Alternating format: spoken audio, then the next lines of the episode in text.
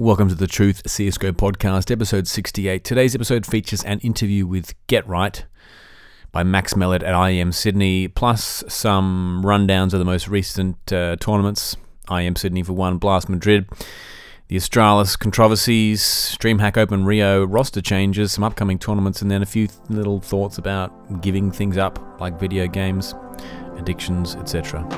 Hey guys, this is Electro. Hey guys, I'm Guardian. This is Daps. This is Nico. This is Nifty. This is Chris J. This is Fair. Godzilla. Flasha. Oh, this is karrigan and you listen to the Truth. The Truth. The Truth. The Truth. The Truth. The Truth CSGO podcast. The Truth CSGO podcast. The Truth CSGO podcast. Are we rushing in? Or are we going sneaky beaky like?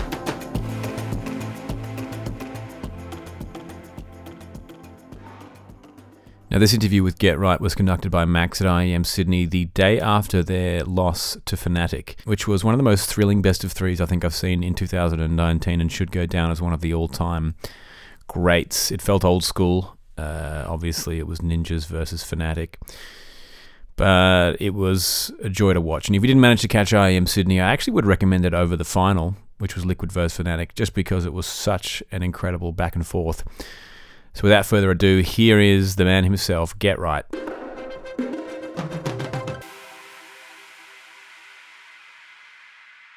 Uh, I'm okay. Yeah. Mostly because we lost the game yesterday, and uh, you can always see afterwards, and you can always have different emotions and whatnot. And of course, since we are on the losing side of the coin, you feel very bad about yourself, and you your decision making wasn't on par yesterday, and you're just super pissed about it. But in general, I'm happy that I'm becoming healthier again because, like you can see on my hands now, even though the writers will not see it, my hands, my knees, my feet, and some other part of my body was actually full of rashes last week, and it was itchy as fuck, and my hands were like super big, so I couldn't really? play that much that I wanted to. Uh, so I'm actually happy that, of course, it looks terrible still, but uh, it's much better than it was last week, and I'm happy to be here. Yeah, for sure. And so, when did the uh, rashes and stuff come on? Before or after you came to Sydney? Uh, it was before. Uh, came around. I think we came back from uh, Leicester on um, like Whatever. Yeah. last. I don't know. We, we travel so much that my head is like basically traveling. It was on Monday, I think it was, and uh, every time during the summer in Sweden, when it starts to become sunny, which is you know we don't have sun that much, but we, we do time to time. Uh, I usually get like a little bit rashes uh, from the sun, and then it just like fades after two days. So I thought it was a normal one, but I it looked like the same like usual every Yeah. year, and then all of a sudden it was full on my body, That's and crazy. it was super weird, and like I still have some parts when it's a little bit red and whatnot, but it was worse. It was really really bad. So I don't know what it was. According to the doctors, it was like a allergic attack, Yeah, yeah, yeah. but they couldn't say what it was. Really? So I have no idea what it was, and I'm just happy it's starting to fade away. Yeah, true. Maybe it was like the intensity of that series is like going to be the cure to the uh, rashes, you know? Yeah, maybe, maybe, but uh, it was horrible at least. Yeah. And uh, since I have so much health problems in general, uh, I was wondering what it was, you Yeah. know, and you get a little bit extra scared because yeah. of that. But uh, you know, it's getting better at least. As, as long as you're here, like uh, you're, you're here, and so sort of uh, touched on the yesterday's game briefly. Um, it was even though it's it, it- it's hard from your perspective because you lost and you're the player there, but in general, it's like was one, probably will end up being the series of the tournament in terms of how tightly contested it was, how many exciting moments there were, how back and forth it was, and then obviously the narrative and the context. That was the two Swedish teams battling it out. And so, in a series that is as intense as that, and there's so many moments that you can point to and say, oh, if this went a tiny bit this way, then we could have got this round. I'm really interested as um, as a team how you sort of like make reads and how you're sort of able to navigate such a chaotic game because as a viewer it's very very hard to like even keep track of what's going on. So as a player is it more difficult or i don't i don't know. I think the longer the game goes, and especially when it comes to overtime, Yeah. uh, you are basically playing on autopilot, Yeah. and you're basically trying to do things more randomly instead of actually doing more strict than what you're supposed to be like, because you want to make them uncomfortable and you want to make something, you know, getting them off guard, basically, and. Uh, I think that's usually at least before it felt like one of those moments where I shine the most and I actually enjoy that times more and more. Nowadays I just feel like my skill isn't really there like it was before. I mean, I still have it, but it's not really you know more stable as it was before. Uh, so maybe I'm doubting myself a little bit more the longer game goes because I'm a thinker end of the day. I normally think about a lot of stuff in real life and whatnot. So I always try to overthink things when I play the game. Before I felt like more safe. I felt like you know I know exactly what I'm doing. I know exactly like yeah exactly. I wasn't in control. So I need to relearn that in a way. I mean I think. Uh, but during those games, I just feel like it's flip a coin eventually. Who's gonna win it and who's gonna lose it? Because of course, we have a long, rich history with Fnatic and whatnot. It's Swedish teams, rivalry, and players has been in both teams and whatnot. So it's always fun to play those games, but it's more fun to play those games in the finals, if you ask me. I don't think none of us really wanted to play this early in the stage, at least semifinals or finals itself. So we're a little bit disappointed in that, you know, in that regard, but you have to be positive end of the day. And uh, i feel after when we were in leicester like one and a half weeks ago we were totally off. And i felt we were more on the same page in a way but also kind of way off sometimes as well uh, but i felt we learned a lot of things here at least me personally i learned a lot from this And specifically, what you learned is that like staying in control and not overthinking things. And is it is it this sort of things that you learned? Yeah, for the individual part, yeah, but it was more about you know team based and what we did wrong and what we could have done much better and whatnot. Um, the worst part is like we have the issue right now where we're like we're coming to the point where we're overthinking too much. Yes. So we want to remove it more and more and become like you know, rather you do a mistake instead of you know like try to play the perfect game, because I think as Swedish teams in general, we're a little bit more loosen up, more like not super strict about things. That's one of the reasons why the game's so fun to watch, right, between you two, because it's similar styles. in a way. exactly, and we're gonna do a lot of mistakes both for teams because we know each other too much or too well, you know, whatnot. So it's interesting at that point, but I don't like to be on the losing end. That's I really hate that. And I remember yesterday I sat or lay on the ground outside a pizza place because people were hungry that late and that was the only food we can get. And I basically lie on the ground for like 20 minutes, just look up in the sky because I was so fucking tilted about the game. So it was. I haven't had that in a long time, so it was. It was. I think it was a good thing. Yeah. On some level, that's good that you still have that passion and that like it means so much to lose that game, right? Yeah. Um, and then yeah, sort of talking a bit more about the styles and sort of the, the mistakes and the looseness. Is it more difficult for you guys to play against a team like Fnatic in the sense they are similar to you, or do you find it easier playing against like an Astralis because they're more structured? Astralis might be a bad example, but like more structured teams. I think that. Uh, sorry. Um, I think that both us and Fnatic, uh, we don't really like to play against each other because the games go super close. Yeah, Uh, at least most of the times. I think like uh, what is it? We have played six maps total in last month, and sadly we lost both of them. But it's been overtime and 16-14 and blah blah blah and whatnot. You know, so it says a lot about you know how similar we are and what we're thinking and what we want to do and so on. And uh, it's I think those games are about just mind games. And if you get the other team off guard and like make them you know be angry and whatnot, I think we can win it better and we, they can do the same against us. You know. Yeah. Just real quick, do you have any examples of like the mind games you might play against Fnatic?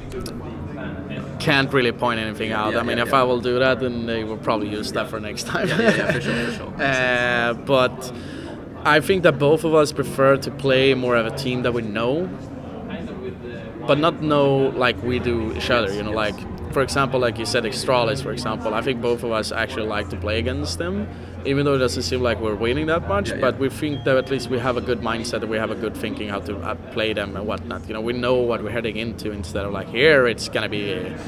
You never know. It's, going to be a bloodbath. Exactly. Yeah, yeah. So it's gonna be overtime, 16, 14, Yeah, or whatever it is. You know, like. So that. did you expect the game to go this way before like it happened? Uh, not really that much overtimes. Yeah, Uh, I had a super good feeling actually before the game. I felt very confident. I felt very like we got this, you know. Yeah, so I was hoping for at least two 16-10 to us, but you know, I guess it's more entertainment for the fans to also see overtime. games, So. Um, but looking look, look, looking forward, just to sort of close off the interview now, you got Blast and then you got Dallas after that. And even though the series was a hard loss, I think based on just the way you're talking about it, it's something that's very meaningful for the team, and it's sort of going to be this key point where you look back on it and you learn things from this. So how are you going to take the lessons that you're talking about and apply it to the Blast and the DreamHack event? I event? can't really go anything in details, but I can say like more. I think everyone take it in differently because we speak about it, but we don't speak that much t- into it because we don't want to get people mad or not mad, but more like you know getting arguments and whatnot and like debate about what decision making and whatnot.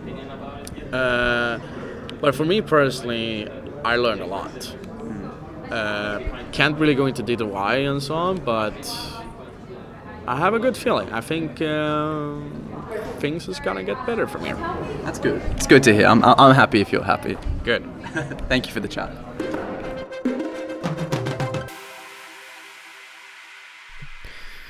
Interesting to hear him talk about overthinking things and not wanting to get in the way of actually just playing the game to the best of your ability. I did get involved in a discussion on Reddit recently about a similar thing like that uh, with a player who had come back to CS after uh, several years and found that he just couldn't get beyond a certain threshold.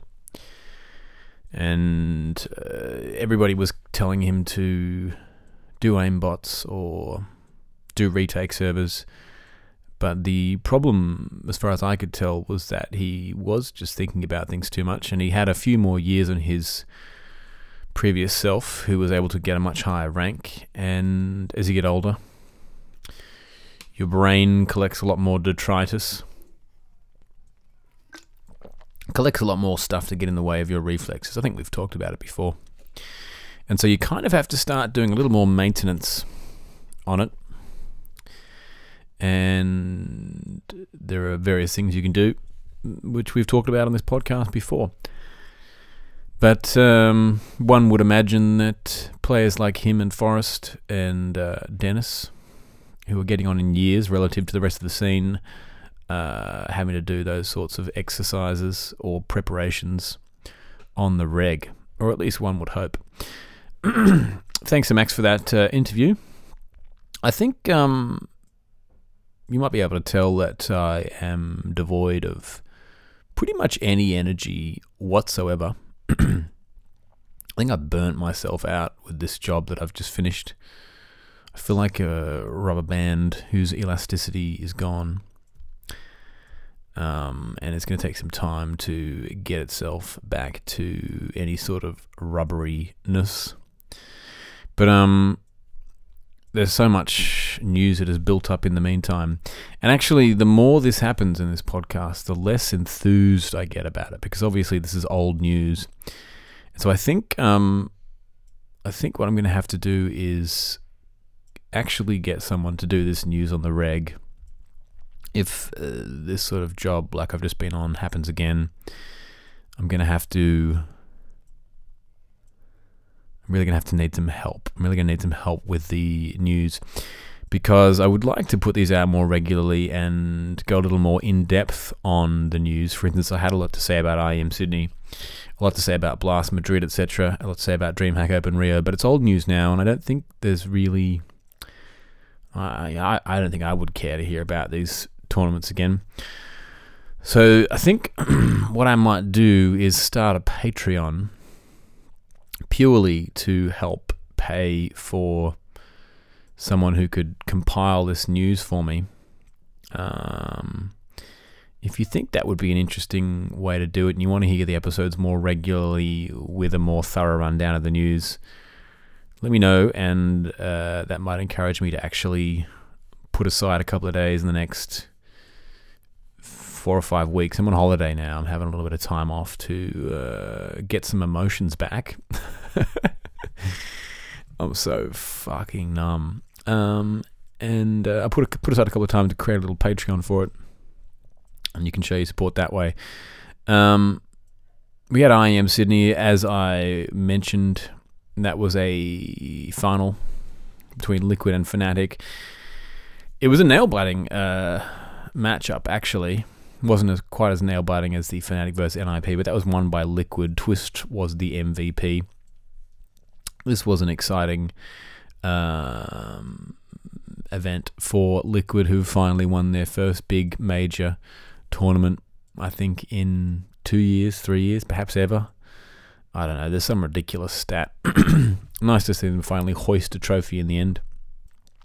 Fnatic seem to have a fairly high uh, glass ceiling. It's it's very hard for me to tell exactly what is governing their ebb and flow and the ebb and flow of their performance. Although I think being such a confidence based game, the irrational self confidence of JW that he himself has talked about and that of Krimz seems to sort of buoy that team to good performances in a sort of regular title fashion.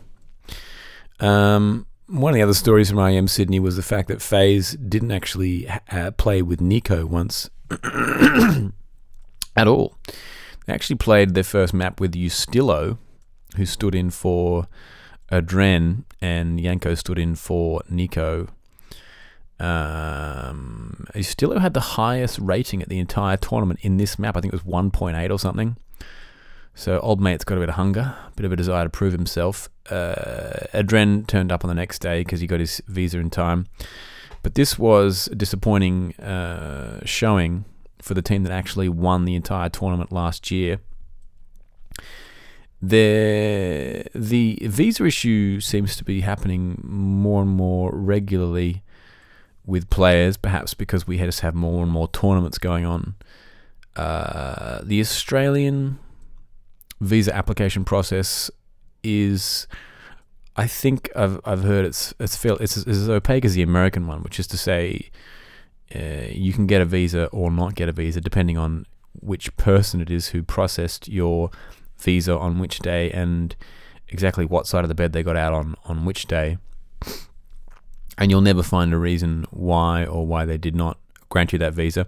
However, there should be no reason why NiKo wouldn't get a visa, uh, and there shouldn't be any reason why his visa application process would go on longer than expected. And considering a team like this are definitely going to reattend an event that they won last year, this is a process that probably should have been in the works a lot longer, a lot further ahead. So there's management issues at FaZe because someone is not riding NiKo and Adren the way they should be. Blast Madrid happened before that, which was won by ENCE. Uh, the big news about this was that they actually beat Astralis in the grand final. This was the second tournament Astralis has failed to pick up the big trophy. And they also beat them on Nuke. They beat them on Nuke and Train, but they thrashed them on Nuke 16 9, ending their streak at, I think, 31 victories, which is just one shy of uh, Ninjas in Pajamas record on Inferno, I believe, of 32 wins. Aerial was the MVP of this tournament, and one of the lessons out of this for all punters is that the way to beat Astralis is definitely a confidence based aggression. What we saw at events in this tournament was just a continual amount of ballsy aggression, pushing everywhere, every which way, knocking Astralis off guard, and sort of discombobulating their little system that they'd set up. I think the reason this stood out for me was because there was an interview with Fallen around this time on HLTV where he talked about the way they used to beat Astralis on Overpass by using sort of irrational aggression. And in my in my sort of nostalgic haze that I'm currently wandering in, I'm in Ljubljana in um, Slovenia, trying to work out who I am and where I'm going. Uh, I've been rewatching all the FaZe matches from ESL One New York 2017, which is when they had their biggest tear. And what what really strikes me about the way they play was just that the the strats weren't particularly incredible, although actually they were better than I remembered, uh, and their T sides were better than I remembered. And karrigan was constantly mixing up uh, some some pretty interesting little strats. In fact, there was a lot more variety in their strats than there was when karrigan left and, and when NiKo was IGLing. Um, but the thing that really stood out was how crazy and unrelenting their aggression was. And you could tell that they were playing with a confidence that they did not have by the end of that particular lineup. ENCE are obviously feeling it now, and uh, Astralis may perhaps not be. Now, there has been a bit of controversy about Astralis, aka Blastralis, uh, regarding the their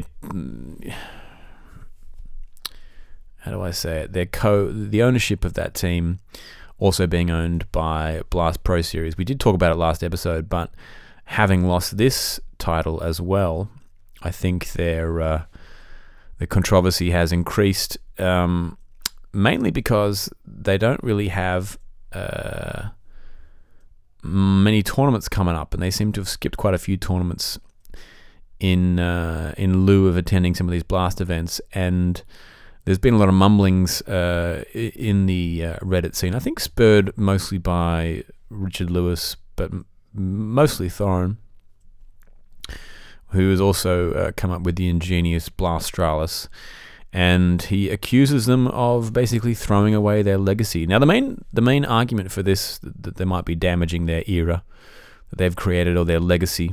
Um, one of the reasons is that the number two team, Liquid, have two LAN events on the horizon: CS Summit Four and then DreamHack Masters Dallas. Before the Danes return to action at the ECS Season 7 finals, which gives them a chance, I believe, to overtake uh, uh, Astralis in the number one position without Astralis doing anything. Um, also, the fact that Blast have announced that they're basically going to be doing. I thought it was eight, but apparently it could be nine to twelve uh, events next year. We did say it last episode, the episode ago, episode uh, two episodes ago, which was public knowledge before um, tweeted it out. When Sadokist t- tweeted it out, it, it, got a little bit more, um, uh, you know, chatter amongst the community. The problem is not that Blast. Uh, the problem really is not that Blast are own uh, also own Astralis. That's a uh, a possible conflict of interest, but at this point in time, you know, who knows whether it is or not. But the uh, sorry, who knows whether it's sort of being, uh, you know, it's, it's, they're in danger of abusing it in any way. The problem is also not um, that Blast may take over the scene as some sort of megalopoly. Because uh, if that happens, that's I think the community and the other tournaments will fight back against it. I think the real problem is that the format of Blast is so bad and uh, hard to watch and doesn't really tell you who the best team is on that weekend because the best of ones uh, played so quickly and so swiftly. And so, if a uh, calendar year is going to be dominated by these events, which feel a little more like fairy floss as opposed to the um, steak sandwich of something like uh, an IEM Sydney, for instance, or a, a uh, DreamHack Open, then uh, we're all going to get fat and unhealthy and uh, a whole lot of acne. So, I think there's there's definitely things we should be talking about with this blast format. I don't think Astralis um, losing Blast Madrid and Blast Miami back to back means that their era is over. Um, I think uh, they're in a little bit of a tough situation. The community's being slightly too hard on them because at the end of the day, when they were winning everything uh, back to back, month to month, people were complaining that CS was getting boring, and now that they've uh, decided to skip some events for what they say is their health, uh, people are complaining that they're uh, throwing away their era, so they can't really win, can they? Um, one of the accusations leveled against them was that they decided they couldn't fly to uh, several uh, longer locations or f- locations further away. For instance, IEM Sydney. Uh, I think Shanghai was one of them, perhaps and yet uh, a week later, dev1ce turned up in Dubai on holiday. Look, speaking from the place uh, I am in right now, uh, i.e., that of a burnt husk, a shell of a man, a hollow um, crustacean sans meat, I uh, I can sympathise if this is their true if this is their true purpose for skipping events, then I can definitely sympathize. There's no point burning out, especially when you're young, because um, you've only got a certain amount of time in which you can fight for the crown. Uh, it would appear, anyway. And you can screw up all of your preceding chances by burning them away in one big bonfire. Take it from someone who's uh, burnt several things on the fire of uh, going too hard. anyway, DreamHack Open Rio was another tournament that was played sometime in the past. Before this episode was recorded, I just don't care right now, do I? That was actually, you know what? This was a really, really amazing final. And if you didn't watch this, I actually would recommend it if you're if you're sitting around and it's rainy and you're in Wisconsin and there's nothing to do and nowhere to go. Uh, search on YouTube for the final here because this was between Avangar and Furia, and this was a cracker of a series. Uh, Avangar absolutely, uh, sorry, absolutely. Avangar managed to win it in the end in a very, very nail biting train. Actually, when Get Right was talking about the fact that maps that go on too long just turn you into a sort of a an instinctive player, an autopilot player, someone who's trying to just do crazy shit. This was definitely an illustration of said state because the amount of crazy rounds just got they just got bigger and longer and uh, multiplied as the um, you know the overtime started happening. It was really nice to see Fitch holding the trophy after Avangar won it Fitch, we talked about a couple of times uh, regarding his tenure on Gambit. He uh, didn't manage to prove himself a lot, uh, very much on that team. Didn't seem like he fitted in. Had no idea old mate had a personality. He's a funny guy. He, we, we, should see more of him in the scene. If you didn't see his post match interview, um, well, watch the best of three and then enjoy that because it's a it's a delight. It's nice to see someone holding a trophy with a bit of perso. Um, and also interesting about this uh, tournament was this was the first time we'd seen uh, Vertigo, I believe, played several times, or at least it was the first time I'd seen it played several times. Uh, it's it's kind of still hard for me to follow that map, um, but uh, it didn't make for the most exciting maps. Uh, for one, because um, a bomb site seemed a little bit too hard to uh, for CTs to defend. Anyway, let's move on to some roster news because I'm tired about talking. I'm tired of talking about old tournaments.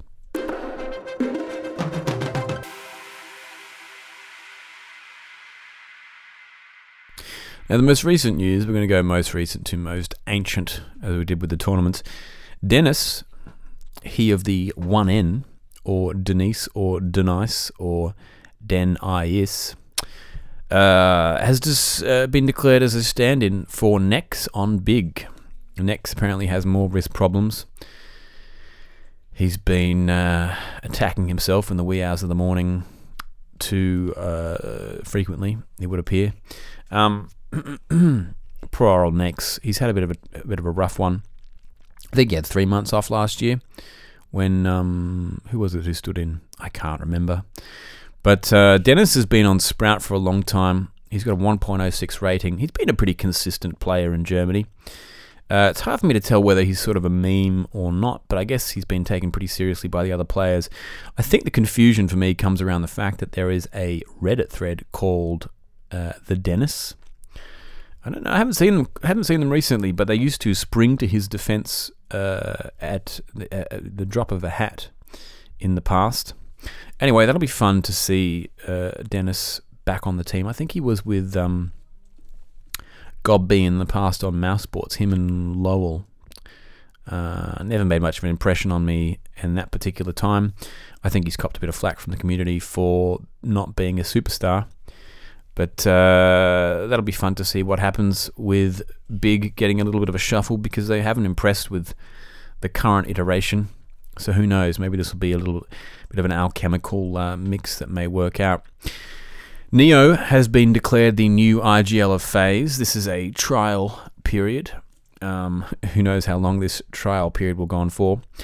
But uh, he was released from Virtus Pro in December. He played a few matches as a stand in with Heroic. If you recall, we talked about it a little bit at the time. He had an okay performance for a stand in. It was sort of, uh, you know, pretty reg. He um, I believe he was playing support in those matches, so it wasn't too bad. Uh, now, FaZe's first match was the day of this um, announcement. Uh, their first match with the new lineup, and it was against Virtus Pro, and they were pretty damn terrible, I have to say. Virtus Pro were playing with their new player, Ocalicious. Uh, now, Neo, I think we've talked about what the solution to FaZe's woes is on this podcast, probably ad nauseum, but uh, Neo being the solution, I don't actually see. Now, I might have said it he was the solution, or he could have been the solution a few months ago, because we were talking about this sort of authority that someone would need to have to step in as the IGL on that team in particular. In particular, dealing with the egos of NiKo and olofmeister and Guardian. And I don't mean uh, arrogance, I simply mean the confidence of those players. Now, Neo has the storied history, uh, but I don't know if he has the personality. And uh, what really got me thinking about it was having watched these ESL One New York games from 2017 when FaZe had probably the most dominating tournament I've ever seen any team have.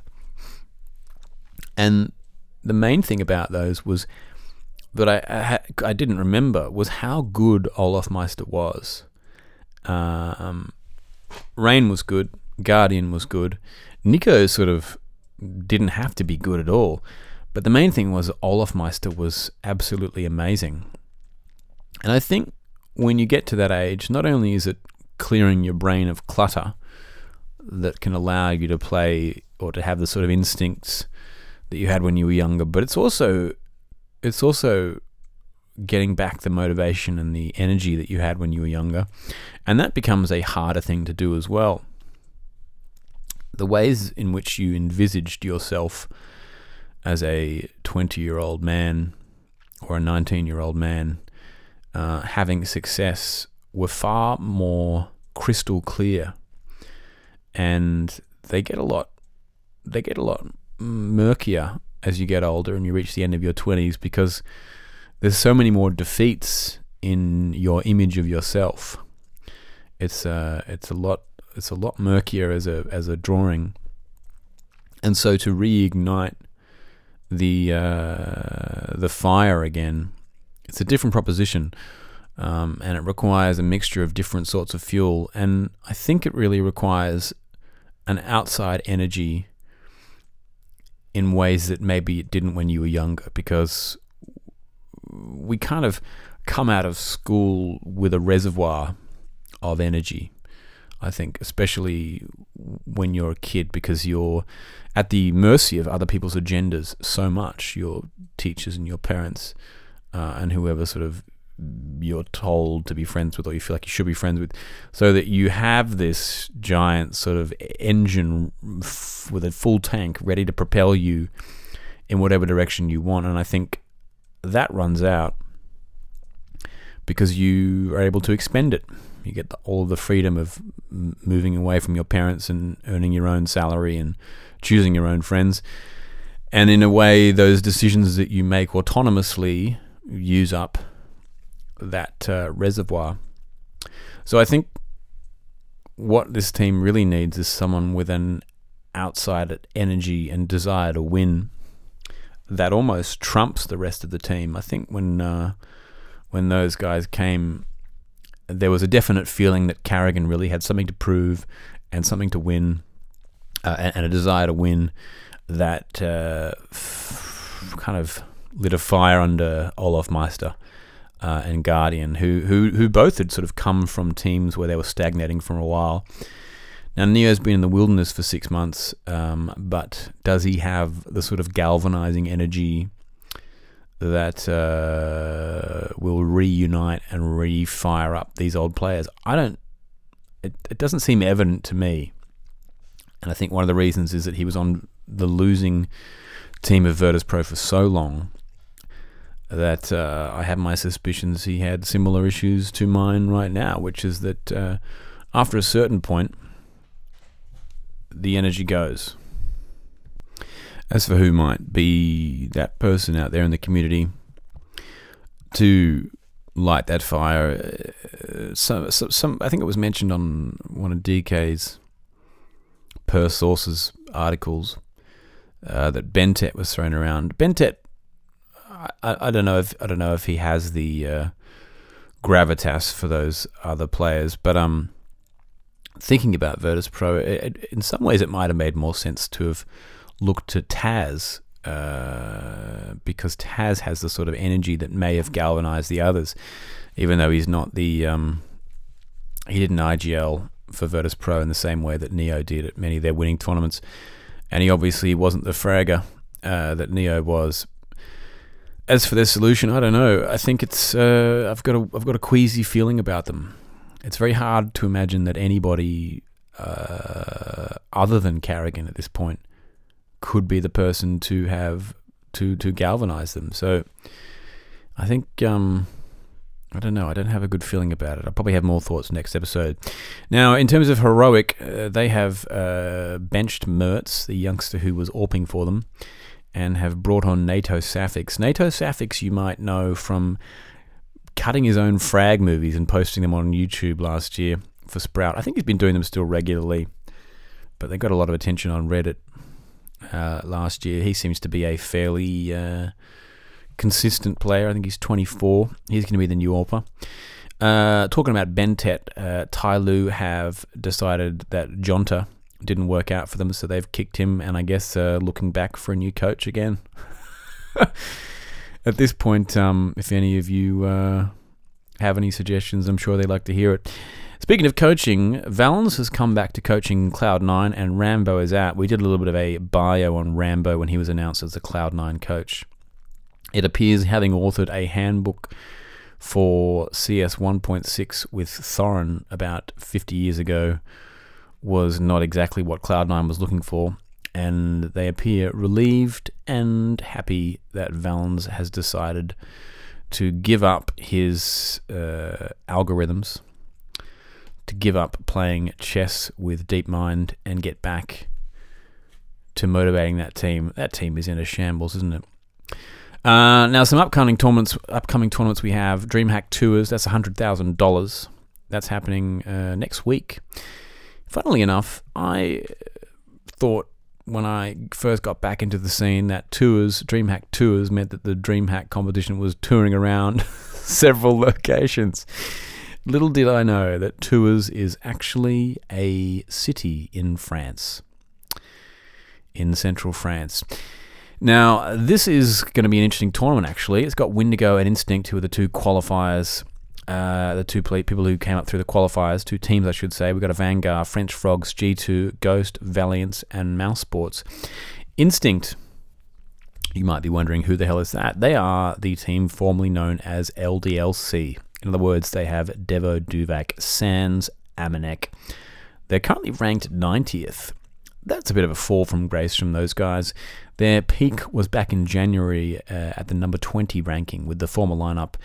If you recall, they made a bit of a splash. We thought this could be the new French team on the scene to upset G2 at the top of the pile. They've had a bit of a uh, crushing snatcheroo from some of the players who've been taken from them and they've got a lot to prove again. French Frogs, you might also be wondering who the hell they are.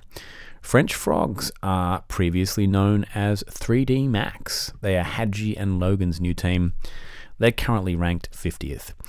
After this, we have Counter Strike Summit 4, CS Summit 4. That's happening May 23rd to 26th. That's $150,000. It's happening in, in uh, LA, in the homeless ridden sunny streets of LA. That's with ENCE, Ghost, Liquid, NRG, Renegades, and Vitality. It's actually a pretty stacked little tawny. As per, I assume there'll be um, all sorts of uh, ankle socks padding about a couch, commentating on the games. After that, we have DreamHack Masters Dallas, and this is an epic tournament. This is happening May 28th to June 2nd. This is $250,000 happening in Dallas of course, Dallas, Texas. 16 teams. We have Lucid Dream, Tyloo, G2, Windigo, C9, Cloud9, that is, for those uh, confused people out there. ENCE, FaZe, Liquid, NRG, Ninjas in Pajamas, North, Renegades, Vitality, Fnatic, Furia, and Isurus. Probably the team that you may not know out of all of those is the first one I read out. That's Lucid Dream. They're actually from Thailand. They are the best team in Thailand currently. They've had a couple of uh, back and forths with teams like MVP, PK recently. Uh, their best map is Inferno. Uh, they got here through the Asian qualifier and they're currently ranked 74th. So that's, what is it, 16 places better than Instinct, aka LDLC. So that'll be amazing if they uh, do anything at this tourney. Once again, you will note the conspicuous absence of Astralis at any of these tournaments. Now, uh, one of the issues. Why don't we put a little sting here just to separate this section?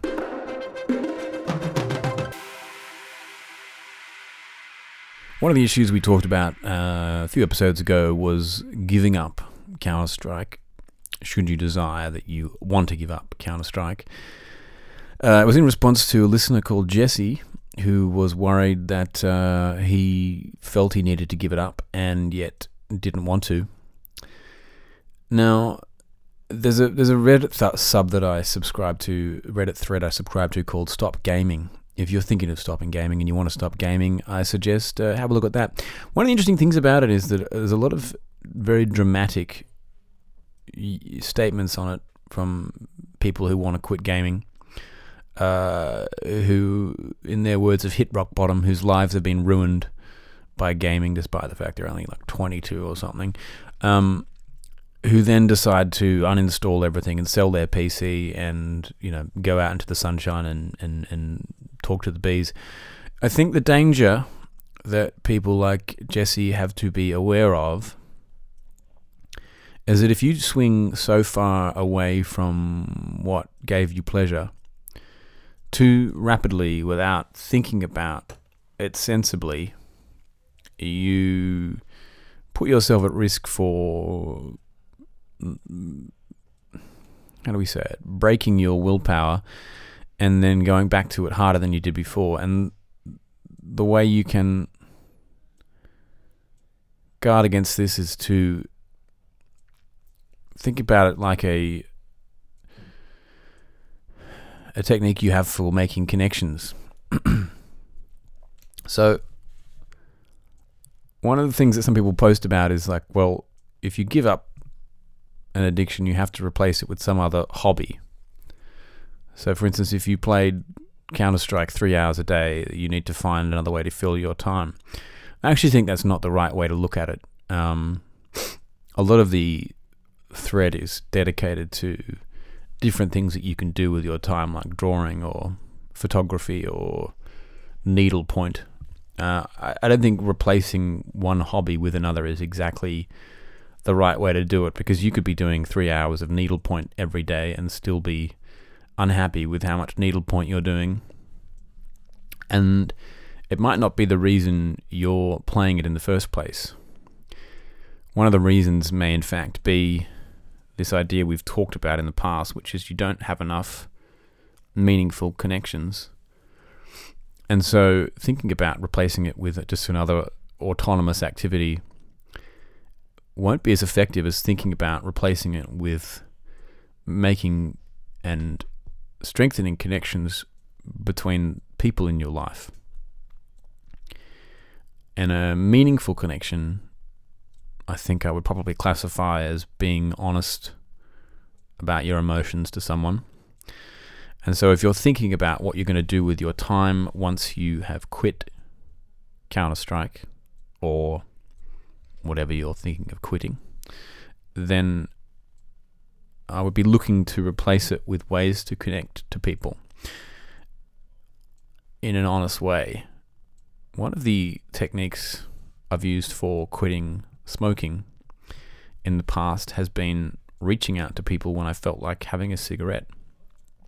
And actually, technology makes this really doable in a way that probably it never was. So if I feel like my willpower may not withstand having a cigarette in the next 10 minutes, I'll message someone who I'm close to with whom I can be really honest.